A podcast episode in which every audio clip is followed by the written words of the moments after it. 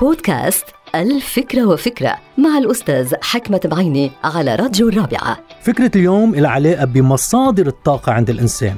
من المعروف إنه نحن بناكل وبنشرب وبنمشي وبنتحرك وبننام لنحصل على الطاقة وبنخزن هالطاقة.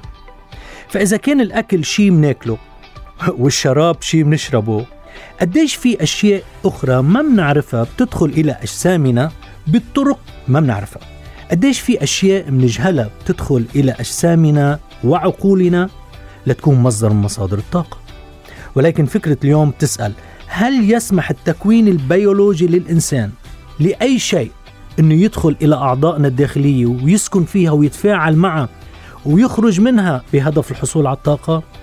ربما ولكن هل الطاقة اللي بنحتاجها هي فقط من نتاج الأشياء اللي بنعرفها مثل المي والهواء وأشعة الشمس والطعام وغيره ولكن هل هناك أشياء مجهولة أخرى بتدخل إلينا وتعطينا الطاقة؟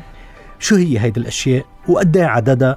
وشو هي الممرات والطرق اللي بتستخدمها لتوصل لقلبنا ولدماغنا؟ هل الدماغ والقلب مثلا بيسمحوا لأشياء خارجية من الدخول إليهما مثل ما بيسمح الفم بدخول الماء والأنف بدخول الهواء عم نسأل لأنه هناك أشياء خارجية لا نعرفها تدخل إلى القلب والدماغ من خلال ممرات يمكن نحن ما بنعرفها وهل هذا ينطبق على الجهاز الهضمي والجهاز العصبي والأجهزة الأخرى؟